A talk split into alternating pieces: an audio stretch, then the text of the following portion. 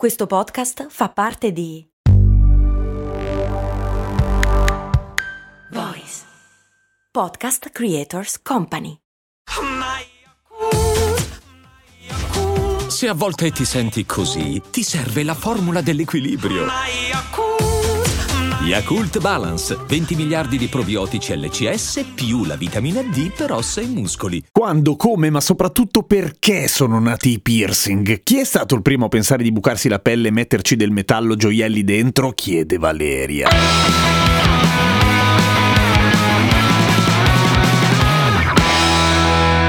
È stato il primo non è facile capirlo, anche perché eh, posso risponderti al quando. Per dirti, Ötzi, che oggi mentre registro festeggia i 30 anni dal suo ritrovamento, ovvero la mummia di Similano, ovvero l'uomo cacciatore o pastore che è stato trovato nei ghiacciai dalle parti di Bolzano. Beh, lui aveva i piercing e probabilmente è nato 5.000 anni fa. 5200-5300 anni fa, insomma un sacco di tempo fa. E aveva i piercing, per cui insomma ci sono da un sacco di tempo. Gli antichi romani usavano i piercing, ad esempio, sui genitali, ma erano diffusi nella stessa epoca e in altre latitudini i piercing alla lingua i piercing alle labbra. E poi Maya, Inca, Aztechi, anche loro si piercavano in giro per il corpo, per cui insomma è una cosa piuttosto diffusa nella storia e nell'umanità. Ma perché?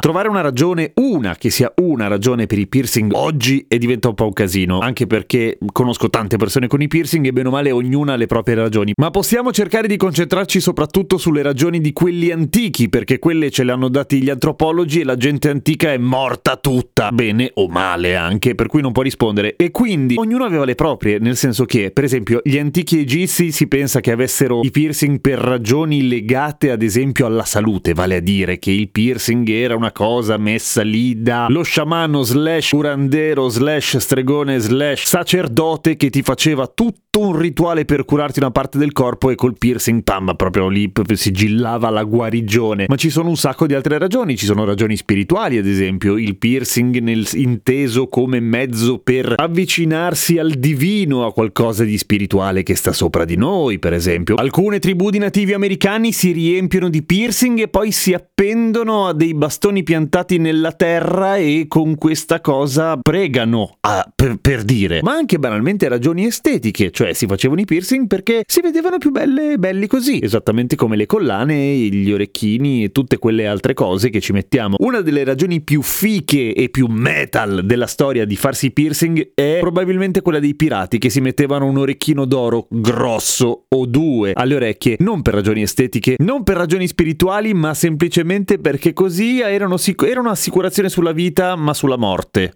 Eh, cioè erano sicuri che avrebbero avuto i soldi per la sepoltura quando fossero morti male, perché i pirati morivano oggettivamente male. Nel senso che il valore dell'orecchino o degli orecchini d'oro valeva una sepoltura, per cui se chi ti trovava non era davvero un pezzo di merda, almeno usava quell'oro per darti una degna sepoltura. Proviamo a speculare un po' sulle ragioni di oggi. Beh, appunto, come dicevo prima, sono tantissime, a seconda delle persone a cui chiedete troverete la sua personalissima ragione, che vanno dalla moda, che vanno dalle ragioni estetiche, che vanno ancora oggi alle ragioni spirituali, a quelle di far parte di una stessa tribù, potremmo dire, cioè far parte di un gruppo che aderisce a tutta una serie di stilemi estetici, come fanno tutti i gruppi, soprattutto giovanili, ci sono quelli che mettono i piercing fra le altre cose e vuol dire appartenere a quel gruppo lì che fa certe cose, che bene o male pensa alcune cose. Sto tagliando con l'accetta, ma proprio da boomer, eh? ma giusto per capirci. Poi negli anni 70 in particolare si diffusero i piercing ai genitali, di nuovo, nel senso dopo gli antichi romani, soprattutto nelle comunità gay e nella nascente, o c'è sempre stato naturalmente da quando esiste l'umanità, però insomma in quel momento prendeva piede con una configurazione nuova, la cultura BDSM, ok? Perché? Per due ragioni probabilmente principali, quelle di aderire appunto a una tribù, a un gruppo, eccetera, ma anche perché i piercing ai genitali aumentano molto la sensibilità, per cui rendono le sensazioni più intense. Ad esempio il famoso Prince Albert, cioè il piercing che ti passa dentro il glande, dicono che sia favolosissimo. E perché si chiama Prince Albert? Perché narra la leggenda che il principe Alberto, marito della regina Vittoria, fosse sempre arrazzato tantissimo e lei per controllarne le focose passioni gli fece un buco nel pisello in modo che gli facesse male. Solo che poi appunto si scoprì che questa cosa probabilmente gli aveva aumentato di molto le sensazioni. È tutta una cagata? Probabilmente probabilmente sì, nel senso che sembra essere una leggenda. Però